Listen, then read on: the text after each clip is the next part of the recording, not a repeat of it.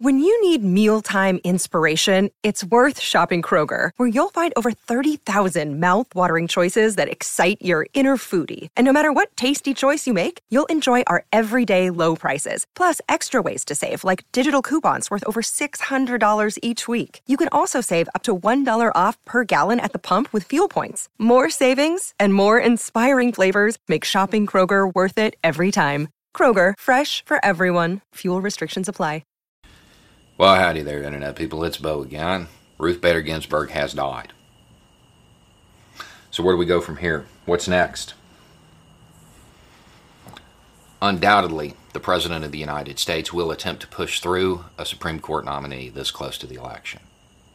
It's going to be very important to him because he believes that nominee will be beholden to him come election time. And if any decisions have to be made in regards to the election, he will assume that person will decide in his favor because that's how President quid pro quo works.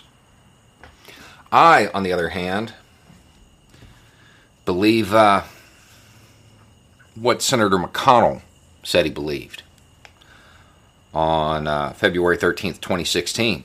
The American people should have a voice in the selection of their next Supreme Court justice. And I believe what he said on March 2nd, 2016, when he said, uh, once the political season is underway, action on a Supreme Court nomination must be put off until after the election campaign is over. So, if you don't know, McConnell will be the person really kind of responsible for pushing through any nominee, you know, continuing to be the president's little uh, secretary.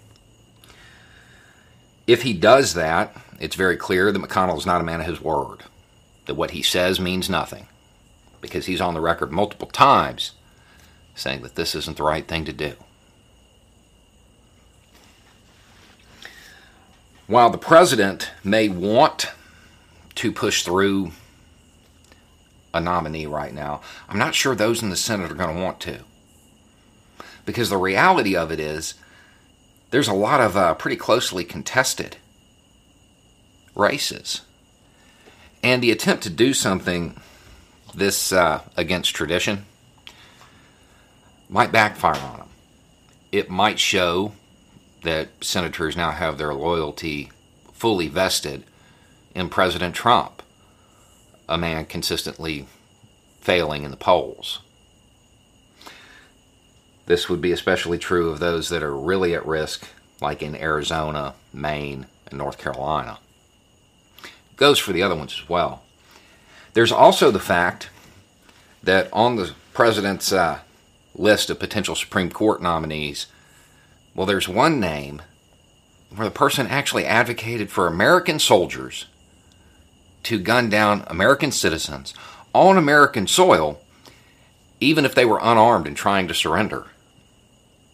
That's a potential Supreme Court nominee. If I was a Republican senator, I don't know that I would want that broadcast. I don't know that I would want those people who would be deciding whether or not to reelect me to hear that right before they vote. That might have a negative outcome, might cause people to, uh, I don't know, vote against me. Not something I'd want to do. I'm not sure that this close to the election, tying yourselves to such a failure of a president is a good idea if you're a Republican. However, the Republicans have really just done whatever Trump's wanted the last few years. They've shown no spine, no backbone, no direction of their own. They've just followed the president as he's allowed a couple hundred thousand Americans to disappear, as he waited three years to provide hurricane relief, as he failed in every regard with every do- duty that he was trusted. I'm not sure that I would want to be uh, responsible for backing another lifetime appointment selected by him. I don't think it would play out the way you might picture at the polls. Now, the reality is the Democrats don't have to get that many people to stop this. There have already been indications, I think one in Alaska, a Republican has said they're not going to move to uh, support a nomination prior to the election because that's the ethical thing to do. They don't need many, just a few, a handful, and it stops it. Now, the real question is which Republicans are smart? Which Republicans are going to be in that race to be the first ones to say they're not going to do it? To be the first ones to say, no, this isn't right. We're going to let the American people decide. The vacancy can sit for a couple of months until after the election. Because, man, that's a moral stance. And with all of the behavior the Republican Party has been associated with lately, taking a moral stance right before the election, that might be a good move. And if Trump wins, hey, you make the appointment then. And if he doesn't win, well, you didn't betray the nation. There's a lot of little uh, obstructionist tactics that Democrats can use. Democrats in the Senate can use. I suggest they use them all, to be honest. But I'm hoping that Republicans are smart enough to understand that they really shouldn't make them necessary. Because if they become necessary, it becomes a political spectacle. And it shows how closely each Senate candidate is to Trump, how tied they are to those policies, the ones the American people are consistently rejecting at the polls.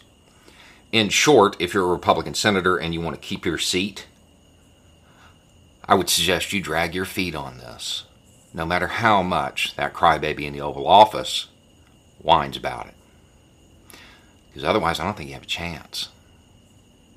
Anyway, it's just a thought. Y'all have a good night.